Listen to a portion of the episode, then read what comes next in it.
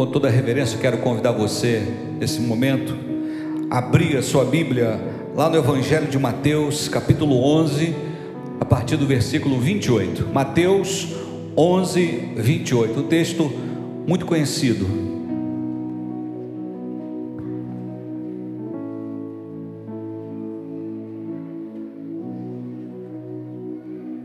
Você que achou, dá um sinal de vida.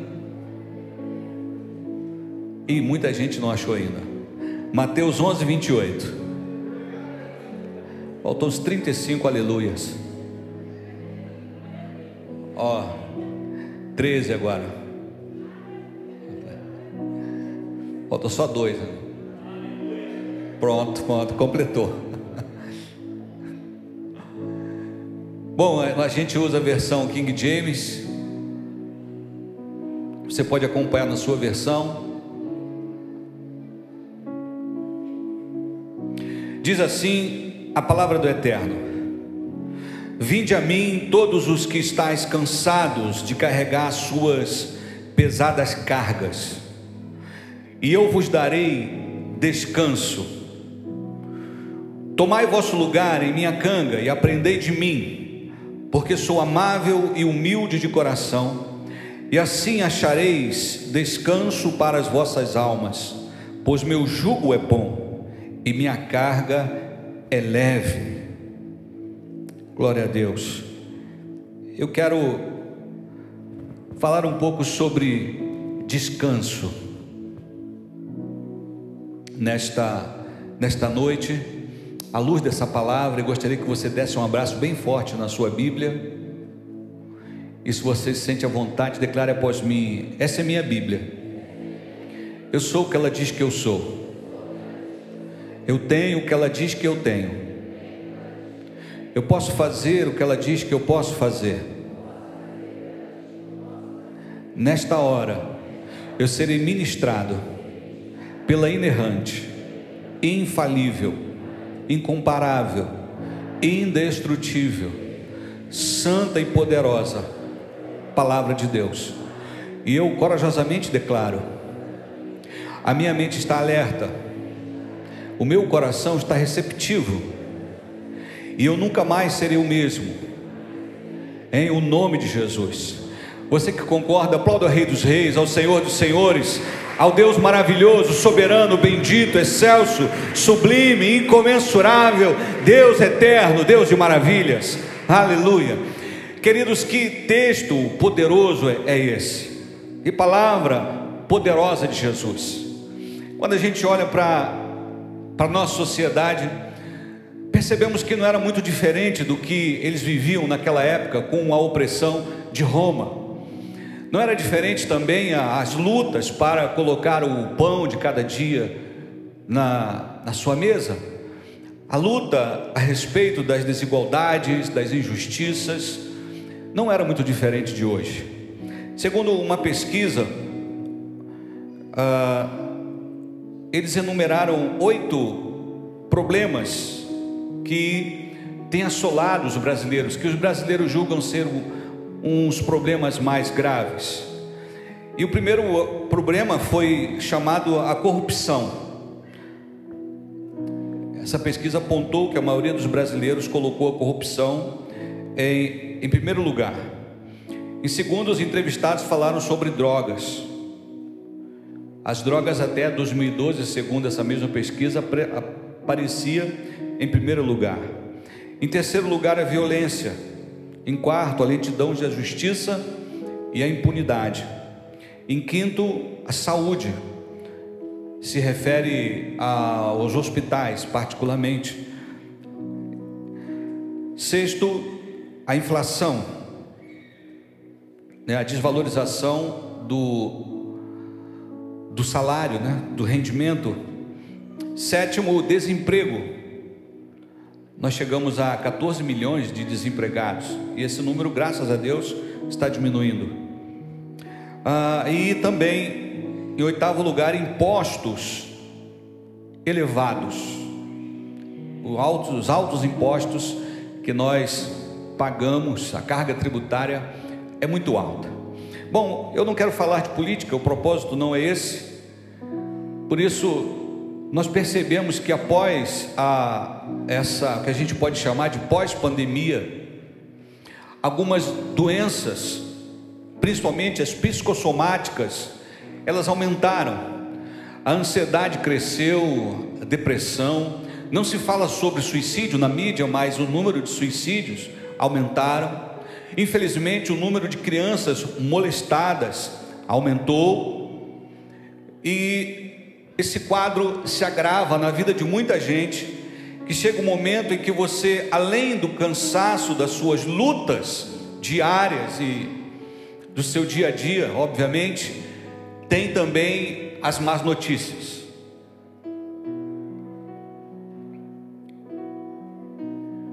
Eu não quero ser um pregador do caos aqui, pelo contrário, talvez você tenha entrado aqui cansado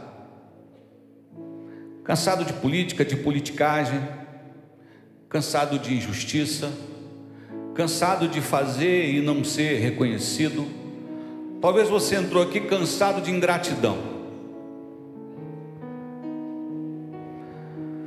Ou talvez, à luz da palavra, você entrou aqui cansado da religiosidade.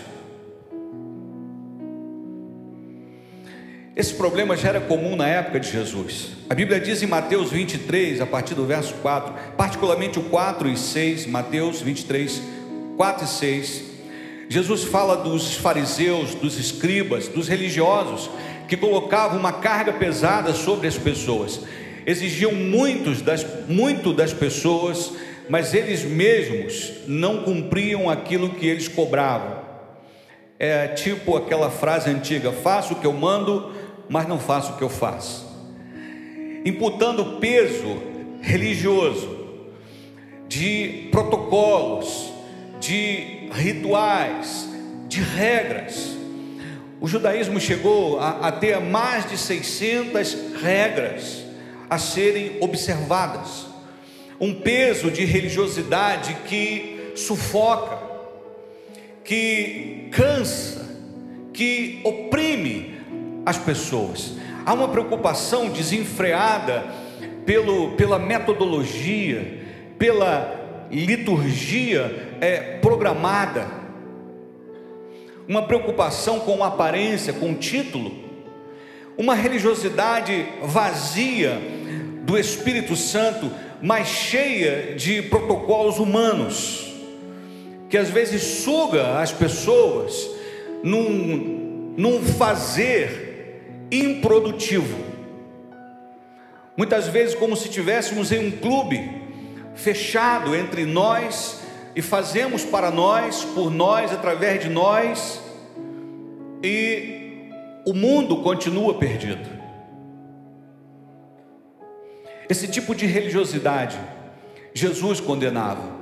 Aliás, Jesus não chamou nenhum discípulo no templo, Jesus não chamou nenhum discípulo na sinagoga.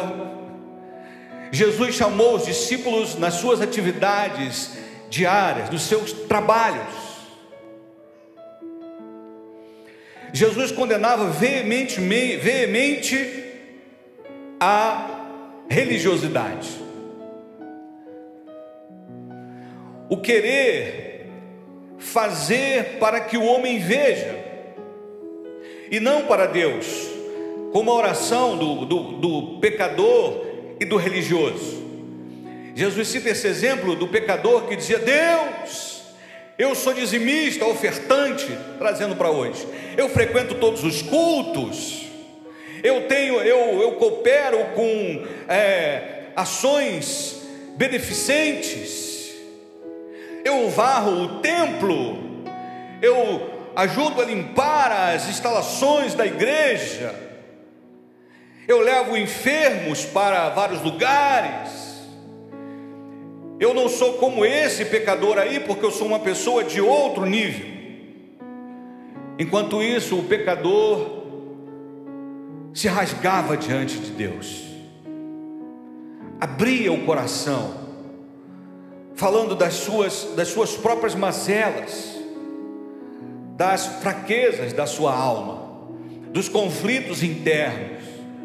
E aí Jesus pergunta: qual foi a oração que Deus ouviu? Qual é a oração que está subindo como um incenso perfumado?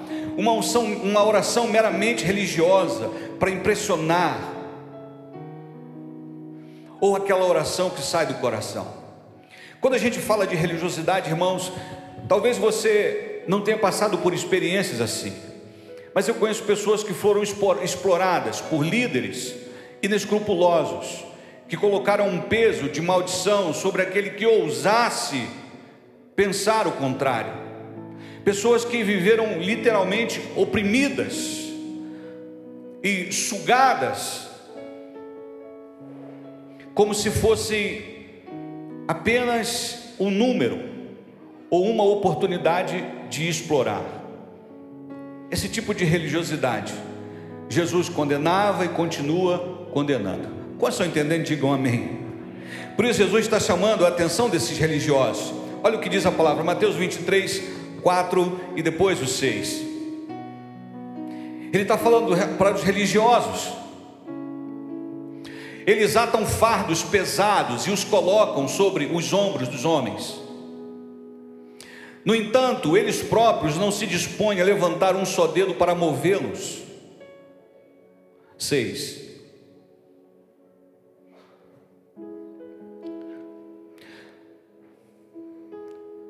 Seis.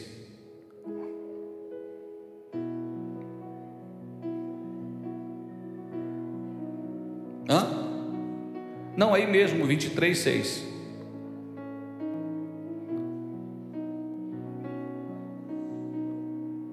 Ah, sim.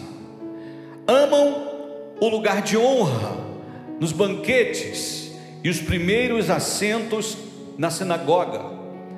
Pessoas do tipo que dá carteirada, que falam, sabe com quem você está falando? Que quando por descuido ou por não saber que a pessoa é pastor, você chama Lima, Lima não, Pastor Lima.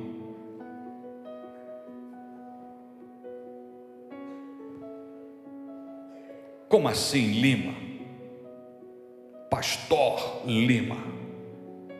Como assim, Eduardo, Carlos, Paulo, Paula, Catarina, Pastora Catarina, Pastora Cátia Paloma, Pastor Jorge Augusto. É esse tipo de religiosidade, irmãos, como eu disse, vazia do Espírito Santo, mas cheia de protocolos humanos. Jesus está dizendo: você está cansado disso? Vem. É um convite poderoso que ele está fazendo para você que está cansado da religiosidade. Jesus também mandou chamar o cego Bartimeu. Marcos, capítulo 10, versículo 51. Jesus pergunta, apesar de saber o que ele queria, Jesus queria ouvir dele: Que queres que eu te faça? Rogou-lhe o cego, Rabone, que eu volte a enxergar. Significa que aquele homem perdeu a visão, ele não nasceu cego, como aquele do Evangelho de João aquele que Jesus cuspiu no chão, fez lodo, mandou ele se lavar. O cego Bartimeu nem sempre fora cego. Ele está dizendo, Senhor, eu quero tornar a ver. Se é tornar a ver, significa que em algum momento da vida dele ele enxergava. E por algumas razões a cegueira era muito comum. E ele está pedindo, por quê? porque a sua religião não o curou, os sacerdotes não curavam ele, mas quando Jesus manda chamá-lo, como quem diz, vem, e Jesus se dirige àquele homem, perguntando: O que que você quer de mim? Senhor, eu quero me ver livre dessa enfermidade, desta deficiência, deste problema. O Jesus que curou Bartimeu, o Jesus que curou a sogra de Pedro, ele não muda, nem tem sombra de variação. Ele é o mesmo ontem, hoje e eternamente. Ele é, sempre foi, sempre será. Ele continua curando. Pedi e dar-se-vos-á. Não tenha medo de pedir pela cura. Talvez você esteja cansado de lutar contra a enfermidade. Seja na sua vida, seja na sua família, Jesus está dizendo: Vinde a mim. Eu já ouvi o testemunho de muitas pessoas que foram curadas aqui.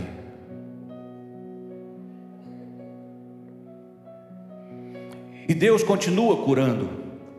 O nome de Jesus continua curando. Por isso podemos ir a Ele. Lima, eu estou cansado. Então essa palavra é para você. Talvez você esteja sofrendo com o peso da vergonha, uma situação que te constrangeu, que expôs o seu pecado, que expôs a sua vergonha e deixou você numa situação extremamente constrangedora. E você está carregando um peso por isso. Sabe aquela mulher de João 8 que foi pega em adultério? Ela foi exposta à vergonha. Os religiosos mandaram que ela ficasse em pé diante de todos. Uma vergonha publicamente exposta. É verdade que eles não se interessaram pelo homem que estava adulterando. É verdade que o alvo era Jesus. Mas imagina alguém ser exposta no momento do seu pecado e diante de todo mundo, uma multidão, olhando para você com talvez um lençol sobre o corpo para não mostrar a sua nudez. Talvez não chegue a tanto, mas muitas pessoas estão cansadas, prisioneiras de, de uma frustração, de um vexame, de uma vergonha. E às vezes, quando vai a algum lugar, pensa, está todo mundo vendo. E quando alguém conversa entre si, deve estar falando de mim. Se você está aqui, Jesus está dizendo para você: vinde a mim. Chega de carregar o peso da vergonha. Quantos estão entendendo? Em Marcos capítulo 5. Jesus, o texto apresenta um homem que estava possuído por uma legião de demônios.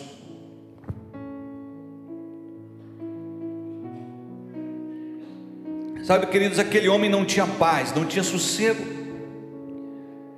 Ele era incontrolável, cadeias não o prendiam, grilhões não o prendiam, correntes não o prendiam. Ele vivia nu, nos sepulcros, talvez como uma besta fera uivando, um verdadeiro.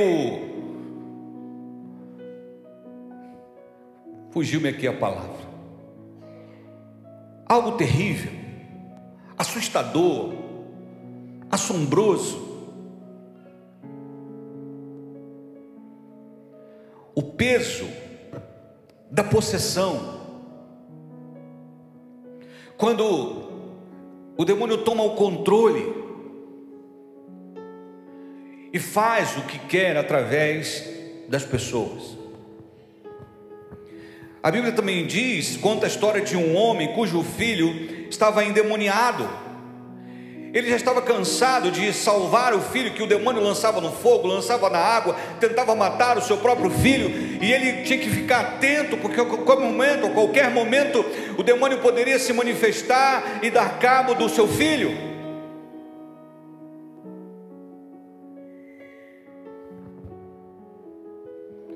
Talvez você conheça alguém que de vez em quando se entorta também Jesus é a resposta. E Ele está dizendo: vem. Está cansado disso? Ele diz: Eu sou o descanso.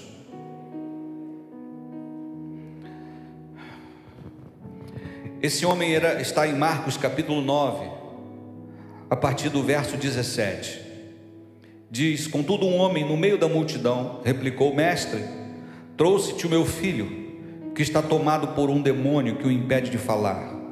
Onde quer que este o toma, joga-o no chão. Então ele se espuma pela boca, arranja os dentes e fica todo enrijecido. Roguei aos teus discípulos que expulsassem o tal espírito, mas eles não conseguiram. Jesus pergunta a esse homem desde quando aquilo acontecia? Desde pequeno. Jesus desafia aquele homem a crer, se tu crer, tudo é possível ao que crer. Se creres, tudo é possível ao que crer. Apesar da, da fragilidade da fé daquele homem, ele disse: Senhor, me ajuda na minha pouca fé, me ajuda na minha, na, na minha fragilidade. E Jesus então expulsa o demônio daquele menino. Não só presencialmente,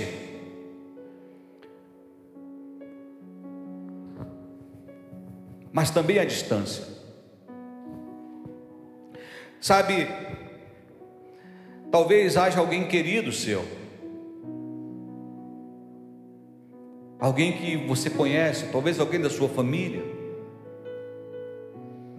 Jesus está dizendo: Vinde a mim.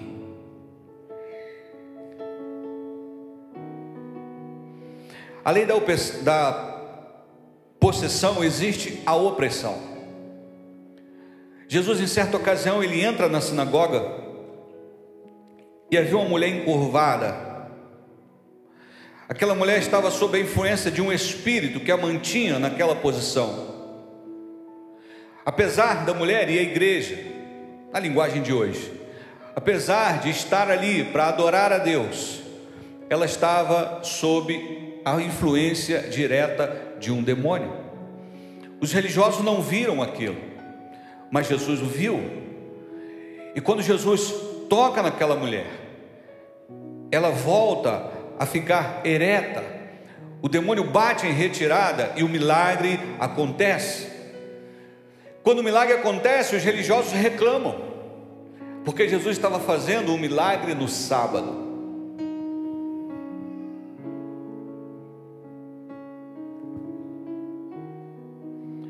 Talvez o seu peso seja o peso da, da humanidade, o peso do pecado. A Bíblia diz em Isaías que os nossos pecados fazem separação entre nós e Deus. Pastor, estou cansado.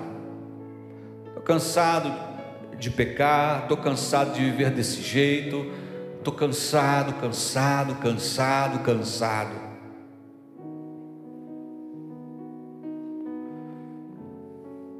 Quantas pessoas Jesus tocou que estavam em condições tão pecaminosas que talvez nós nem pensaríamos que essas pessoas teriam jeito. Como a mulher pega em adultério. Jesus disse: Vai, não peques mais. Como o publicano que se encontrou com Jesus e decidiu dar metade dos seus bens e restituir quatro vezes mais a quem porventura ele tivesse defraudado. Estou falando de Zaqueu. Sabe, o encontro com Jesus muda tudo. Pedro, quando, quando percebeu o milagre, o primeiro milagre da pesca, ele ficou assustado com a santidade de Jesus. Não só com o poder, mas a santidade de Jesus. Como pode um homem tão, né, o próprio Deus encarnado, o Emanuel, o Messias, o Cristo, está tão perto de mim? O centurião, ele achava que não era digno de receber Jesus em sua casa.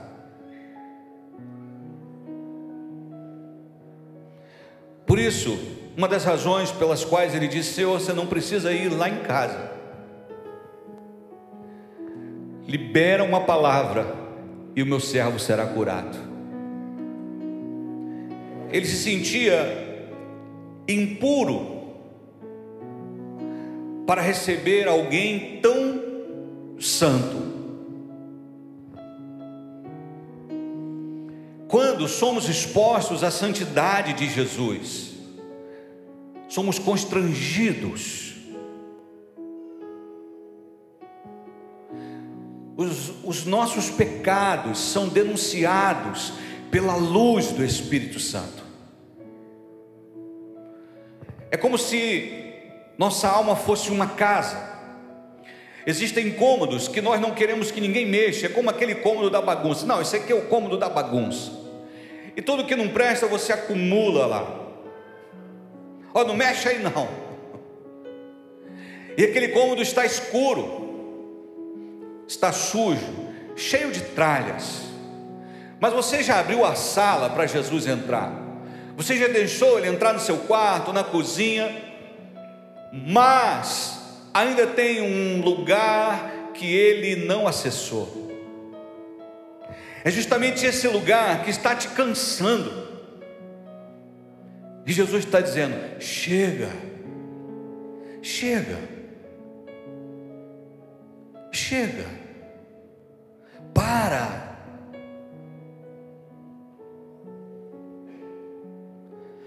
Estou cansado de mentir. Estou cansado de fingir. Estou cansado de dissimular. Estou cansado de fingir que gosto quando já não gosto mais.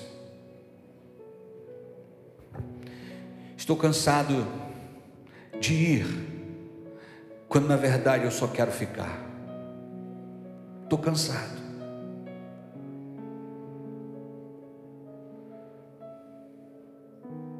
Você está aqui? O que tem roubado a sua energia?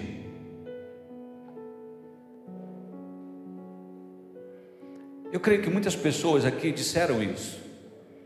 Estou cansado. Estou cansado disso cansado daquilo. Talvez não seja nem o teu pecado, mas o pecado do próximo que você está consentindo, permitindo. Não podemos reclamar daquilo que a gente permite. Mas às vezes a gente fica cansado de chega, basta, cansei.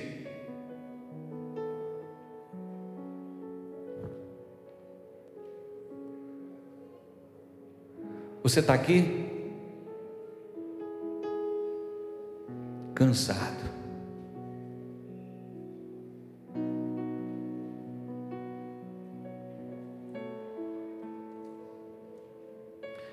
Pastor, vou confessar uma coisa.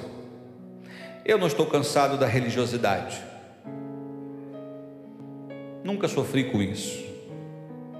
Também não estou cansado com o peso da enfermidade. Estou tranquilo.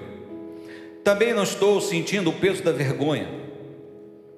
Não passei por nenhuma situação vexatória, horrível, constrangedora. Não. Também não estou possesso de demônios, como Gadareno, nem como filho daquele homem que pediu ajuda aos discípulos e depois a Jesus. Eu também não estou me sentindo oprimido, como um peso que me joga para baixo, como aquela mulher que vivia literalmente encurvada. O peso de uma opressão. Eu também não estou assim, pecando. Estou buscando viver uma vida na presença mas tem uma coisa que eu estou cansado. Uau! É o que? O marasmo, pastor. Eu quero fogo. Estou cansado da rotina. Estou cansado de não ver. Estou cansado de não estar cheio do Espírito. Estou cansado de ver que minha vida está passando e eu não toquei ninguém com o fogo do Senhor.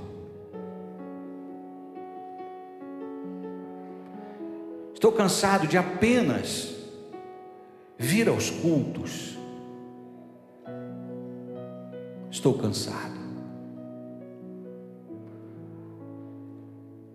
Rotina. Mais do mesmo. Tudo sempre a mesma coisa. Foi isso que levou o filho pródigo a sair de casa. Ele queria algo novo.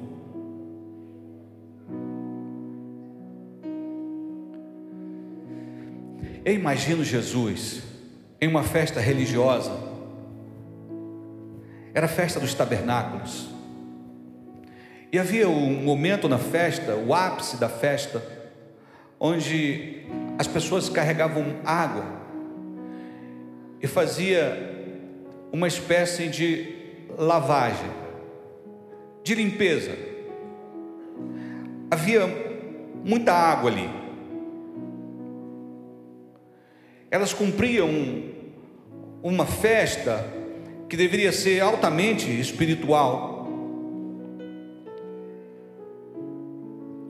Mas a preocupação demasiada com o protocolo roubou a presença de Deus. A festa não estava produzindo o que ela deveria produzir.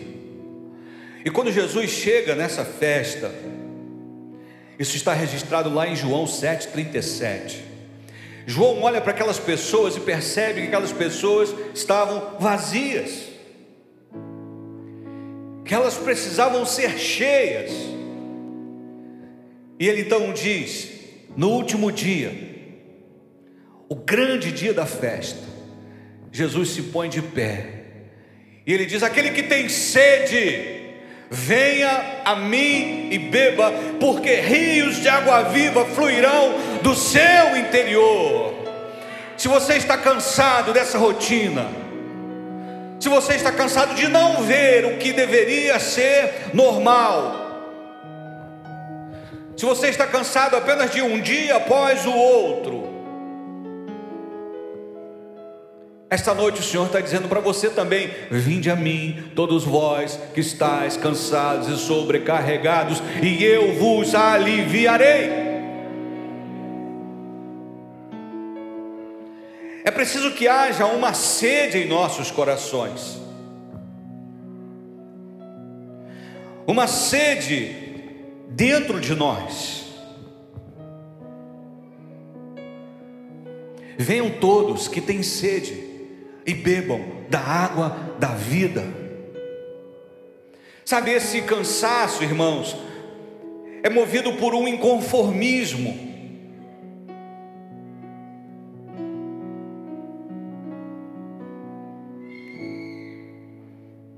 Nesse sentido, às vezes eu canso.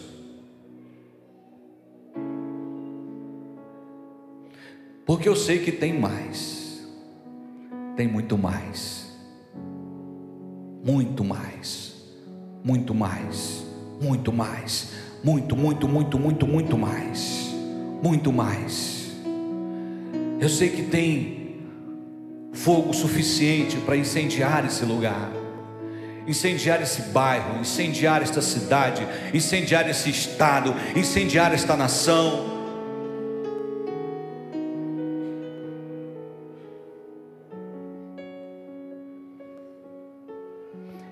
Lembro-me que eu estava no sul, estava ministrando, e durante a madrugada, eu saí com o pastor para nós orarmos pela cidade, uma cidade do interior, e foi interessante essa experiência que, naquele momento que nós estávamos andando, veio um jovem em nossa direção, ia passar por nós, e ele perguntou: Vocês têm fogo? E o pastor disse: Não, Mas eu disse: Ei, sim, nós temos fogo. E ele já pegou o cigarro. Nós temos o fogo do Espírito Santo. O fogo que você precisa. Irmãos, aquele homem parou. Ele estava perambulando pela rua porque ele tinha brigado com a esposa. E ele estava afastado da presença. E naquele momento as lágrimas vieram. E nós declaramos: agora você vai voltar para sua casa e se reconciliar com a sua esposa. E aquele homem voltou para casa diferente da forma que ele saiu. Tem fogo aí. Sabe o que Jesus está dizendo? Eu tenho mais eu tenho muito mais. Porque João Batista mesmo avisou: vem um aí que vai batizar vocês com o Espírito Santo e com fogo.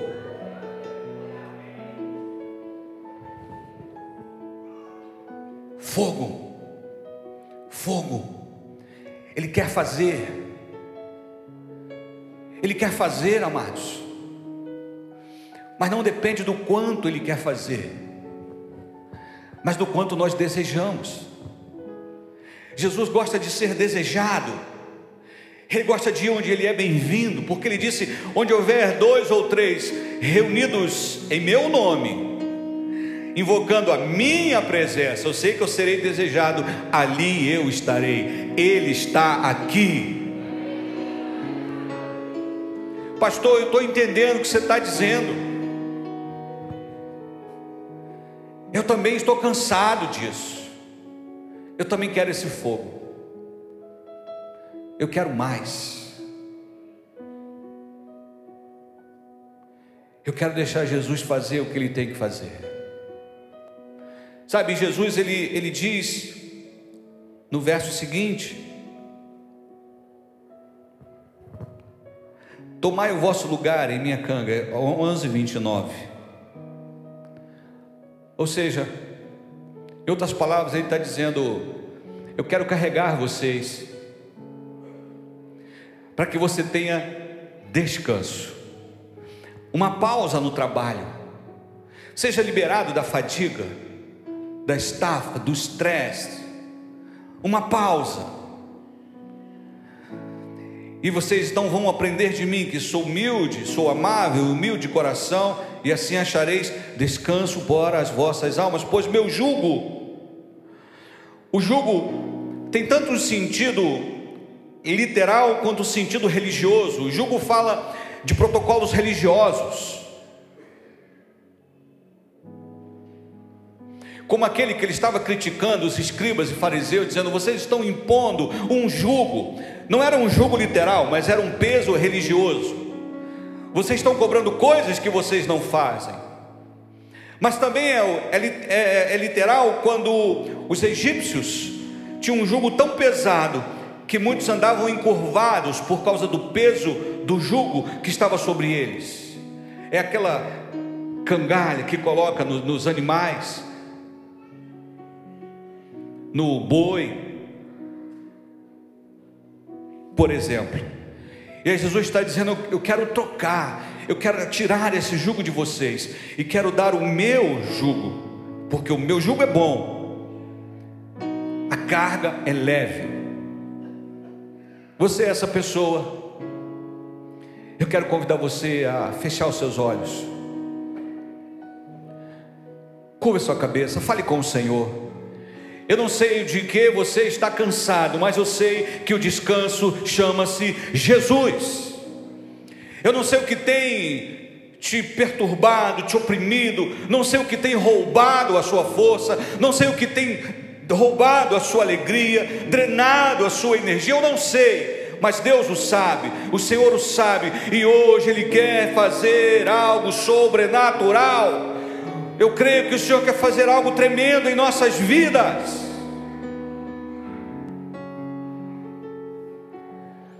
Algo tremendo na minha vida, na sua vida. Não se permita sair desse lugar do jeito que entrou. Ah, pastor, o pecado, eu estou nessa transgressão. Então decida romper com isso agora. Porque Jesus te liberta, se pois o Filho vos libertar, verdadeiramente sereis livres. Seja livre, seja livre, seja livre, seja livre. Deus quer fazer coisas extraordinárias. Jesus está aqui quer fazer coisas extraordinárias na sua vida. Fale com Ele. Fale com Ele, fale com Ele. Fale com Ele. Fale com Ele. Fale com Ele. Fique à vontade, não se importe com o irmão da esquerda, da direita, da frente, de trás. Mas fale com Ele. Hum, aleluia. É Jesus.